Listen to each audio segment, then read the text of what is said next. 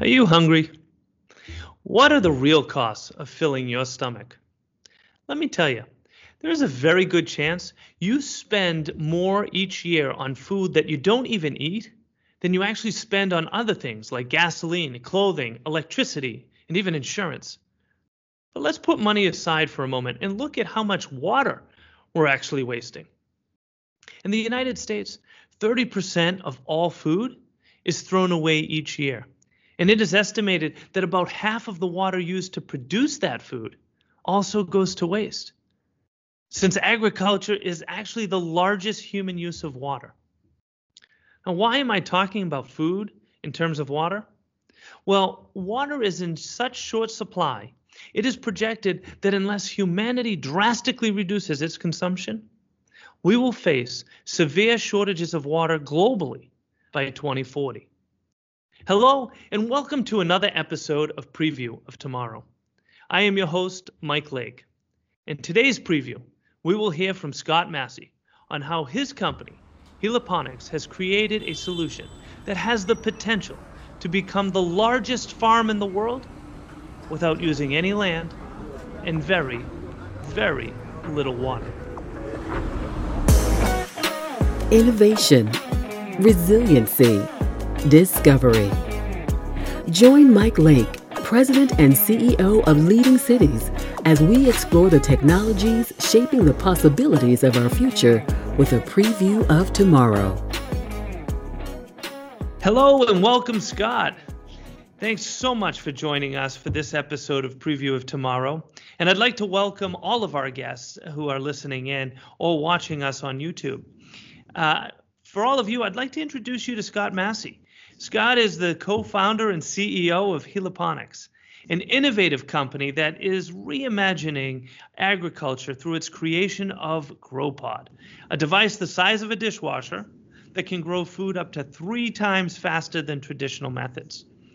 But, Scott, before we talk about urban agriculture and home agriculture, tell me, who is Scott Massey and how did you find yourself creating Heliponics? Yeah, thank you for having me here, Michael. It's always a pleasure to connect with you. I'm from Evansville, Indiana, which is the southernmost point of the state right on the Kentucky border. And after growing up in this town, which has been long known for appliance manufacturing, as it's situated about halfway between St. Louis and Louisville, I then went to college to pursue a degree in mechanical engineering technology at Purdue University. It was at Purdue where I then interned in the oil industry for two years and became very familiar with fluid mechanics, the way in which liquids move from point A to point B. And it was my junior year at Purdue in 2016 that I responded to a job opening in the horticulture college to work on a NASA funded hydroponic research study. As it turns out, hydroponics, which is the method of growing crops without dirt but uses a nutrient rich water recycled over the roots of plants, uses the same fundamental fluid mechanics as is used in the oil industry. So I was very fortunate to be given a job in that research application, but I really fell in love with the concept of vertical farming using hydroponics in these controlled environment. Uh, so I ultimately founded my own company, Heliponics, and created the GroPod, an appliance that would enable everyday consumers like ourselves to have the ability to grow vegetables in the convenience of our own home using some of the same technologies that NASA is using today. So, Scott, you just brought back a childhood memory of mine. um, I remember at the age of nine traveling to Disney and Epcot in particular, yeah. where I, I, first was introduced to this concept of hydroponics. Um, and as I recall, Disney got it from NASA. Yeah. Yeah. Um, they, uh, have a lot of benefits there being next to the Fairchild Botanical Garden. Uh, a lot of great insights for controlled agriculture there in Florida. Absolutely. Well, so obviously the, this this uh, alternative methods to producing um, our agricultural products uh, have been around for some time. Um, but tell me, what what are some of the real challenges that the traditional methods um, kind of have created for us and why alternative methods are are so important. Yeah. Well, you know, you've made some great points there. Hydroponic farming is not a new thing. It's actually been around for thousands of years. It was practiced by the ancient Egyptians in the Nile and the Aztecs in uh, South America and Mexico. Uh, but overall, the concept. And that's something I didn't know, by the way. Yeah, yeah, they use floating rafts and kind of uh, river basin areas, so they're able to cultivate crops that way. But what they were always dependent on was the climate even though they had a more efficient method to grow crops, they could only do it in where there was what they call a Mediterranean climate. And that's where the sunlight, the temperature, the humidity, and all the necessary variables needed to grow vegetables for human uh, consumption are required to be done there. Uh, but unfortunately, not everywhere in the world do we have these pristine Mediterranean climates. In fact, those areas are decreasing at a very rapid rate as urbanization is now claiming this farmland to become more industrialized or even residential cityscape environments. So, as a result, we need to actually create these Mediterranean climates where there is not the climate naturally occurring in that area. And by doing so, we effectively create what many people might identify as a greenhouse we create a closed environment. We can mm-hmm. control these variables, the temperature and the humidity, and we can even create light. And although that obviously sounds like a rather small accomplishment, we've had light bulbs for some time. What we've not had are lights that are energy efficient, so much so that we could grow crops inside of a closed chamber without any sun exposure, fully simulating the environment and still be profitable. That is a much more recent occurrence. And when you include the deeper level of having micrologic computers and algorithms that automate these systems so that it can actually operate and be profitable without an operator's oversight, that's a very recent occurrence, only in just the last couple years. And that's been the considerable focus, I think, of both NASA and the industry as a whole to reduce their labor overhead by increasing more automation in the overall system, finding more energy efficient lighting methods, which was the exact research I was doing sponsored by NASA at Purdue. And all of these things should be increasing the yields while reducing the overall operation of the system. Uh, so, in a nutshell, that is what vertical farming is. It is that next generation iteration of greenhouses by completely and totally creating the environment you need, independent of the outside external environment. So we we have a a a real estate issue, right? I mean, the amount of land that um, farming takes up is a challenge. Um, the amount of water it consumes, in fact, as I recall, water is the largest um, human use of, uh, or rather, farming is the largest human use of water, most of which is frankly wasted. Um, and and then now there's also this issue of and well we've all felt the impacts of not going to grocery stores the way we've always had during covid but there's also food waste issues. I mean there's a lot to this um, this one topic and I, I, mean we all know that we we rely on good quality food to stay healthy and uh, nu- nutritious. Um, so how is it that uh, GroPod can can address some of these issues. And how bad are these issues really? Yeah, um, well, to put it frankly, and not to be a pessimist, but the issues are pretty bad, and it's going to get worse, much worse, in not so distant future. Um, as of today, we spend about 50% of all land use in the United States towards agriculture, and 80%, 80% almost all of the water consumption we use in the United States goes towards agriculture. And believe it or not, the United States is still one of the most efficient in the world, despite how glaring inefficient that overall system is. So, why is that important? Well, right now we're at about 6.8 billion people in the world, just shy of 7 billion. We're going to be at 9.8, almost 10 billion people in the year 2050. That's a 3 billion person increase in the next 30 years. Well, to meet that demand, according to the United Nations, we must increase food output by 70%. So it doesn't really take a you know a math genius to figure out here that if we're already using half of our land and we need to increase output by 70% more and 80% of our water, we need a method that drastically reduces our consumption of inputs to increase the overall productivity. And that answer, in my opinion, will be in many different options, but one of the biggest for vegetable cultivation will be hydroponic farming. By eliminating dirt, by eliminating the kind of unforeseen variables that occur in the natural environment. And by simply recirculating the nutrients over the roots, we can reduce our water usage by up to 95 or even more in some cases. There have been some instances of vertical farms reaching complete efficiency by even condensing any water vapor out of the air. But that's what this is going to take, and it's going to be motivated by the limited factors that we have in our environment. So the good news is companies like Heliponics and others are working really hard in creating these personalized cultivation chambers to lessen our dependency on these vast amounts of land, water, and labor to grow these sorts of vegetables. In our case, the convenience of an individual's own home. So the benefits are huge. Though that's apparent. Uh, tell me, you know, average person, um, how how how does GroPod enter into our life? Yeah, absolutely. Well, you know, we've seen a, a, renaissance of gardening already happening from the pandemic. Far too often, people have gone to the grocery stores and the shelves have been empty or they themselves are uh, have contacted COVID or want to minimize that exposure wherever possible. So there's currently a deficit in our vegetable production, and we're already meeting that deficit today by supplying localized production within consumer households. The same way you might go to your refrigerator and pull an ice cube out of the ice chamber. And it's kind of a strange way to think about it, but that's an environmental control chamber. Your refrigerator and freezer combination has the ability to manipulate an environment condition water into its final state and provide you the end good, in that case, a block of ice, a perishable item. And what we're going to do is not too different from that. We inject water into this machine, it then automates the growth cycle from there. And before you know it, the G Pod seed cartridge that we provided to you, which is kind of like a K cup, is now a full vegetable ready for consumption.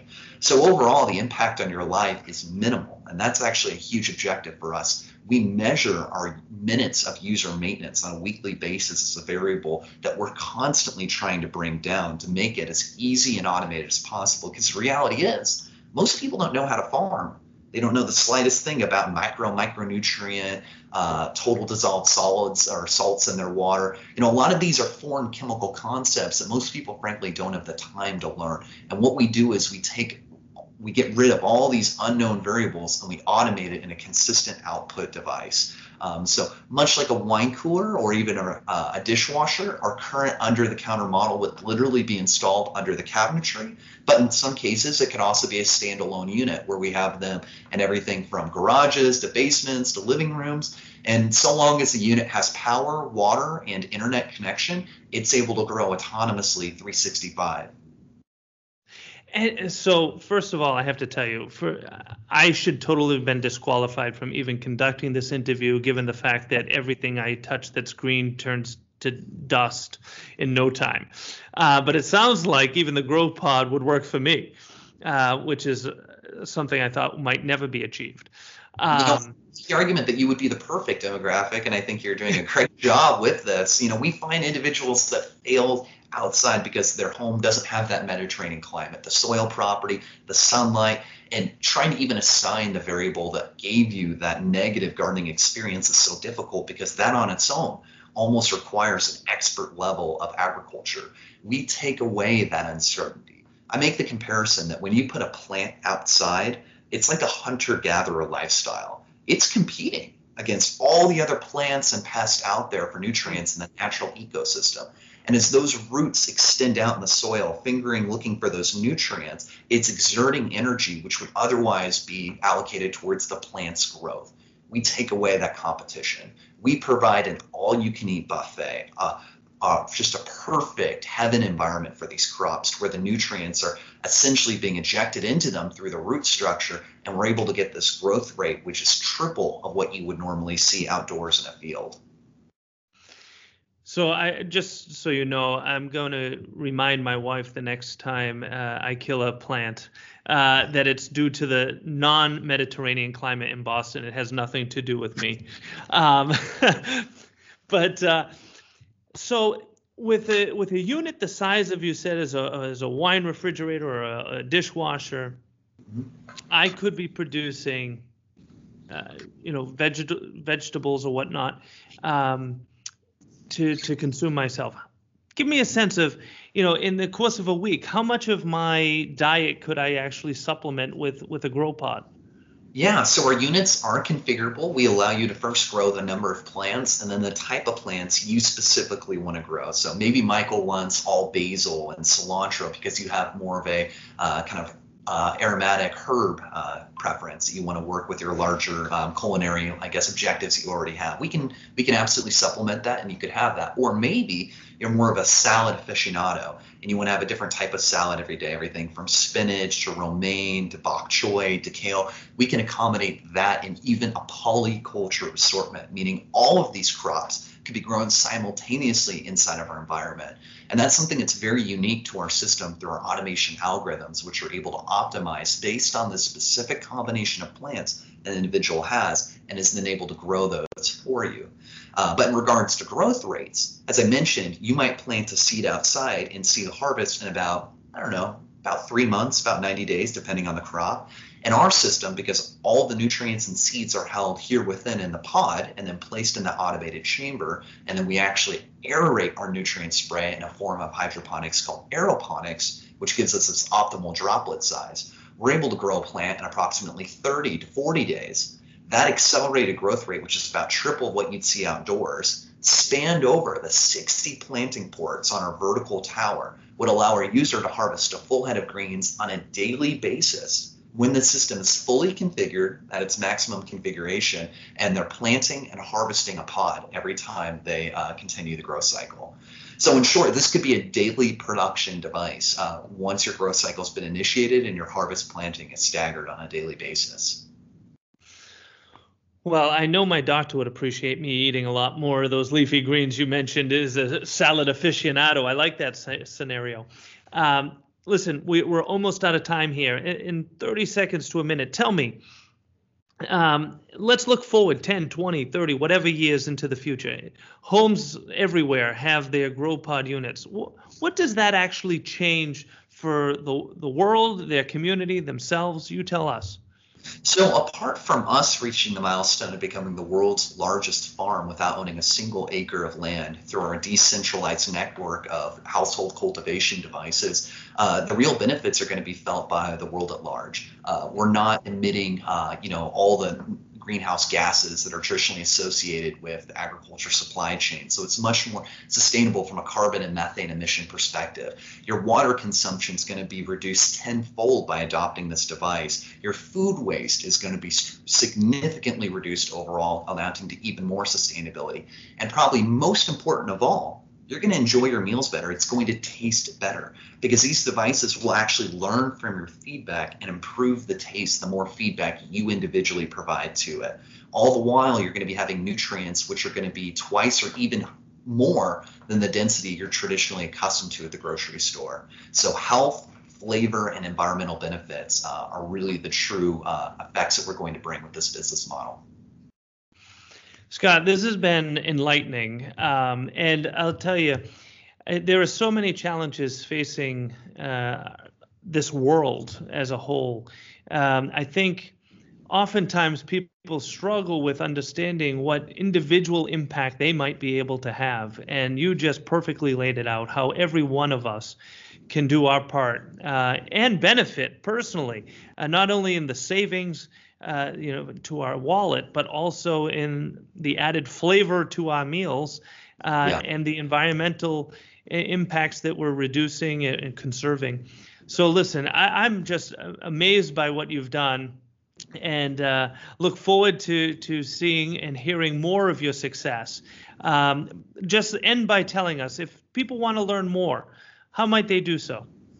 Yeah, so the best way to contact us would be to go to our website, which is GroPod, G R O P O D dot I O. And from there, you can see a contact form, and we'd be happy to hear about any inquiries. We're currently hiring for a number of positions since we've recently been awarded a federal research grant uh, through the NSF SBIR to study the effects of multiple multispectral or different color lights uh, and their effects on crop growth, or to even learn about when you yourself can procure a grow pod, um, all of which can be learned about on our website through that contact us forum.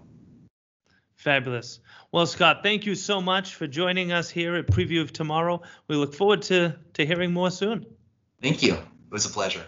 And thank you for tuning in to this episode of Preview of Tomorrow. Listeners like you are essential to advancing our efforts to drive resiliency and sustainability for all. I ask that you give us a rating on Apple Podcasts or whichever streaming platform you prefer. Your feedback helps us to grow and share these brief previews of what life in the future can be. In addition to thanking our guest today, I want to thank Peter Roy and Demetria Bridges for making this podcast possible. If you enjoyed this episode, please subscribe and encourage others to also join us each week in previewing the possibilities of tomorrow. Preview of Tomorrow is brought to you by Leading Cities, a global nonprofit driving resilience and sustainability for all by unleashing the potential of the world's cities. Join them at leadingcities.org.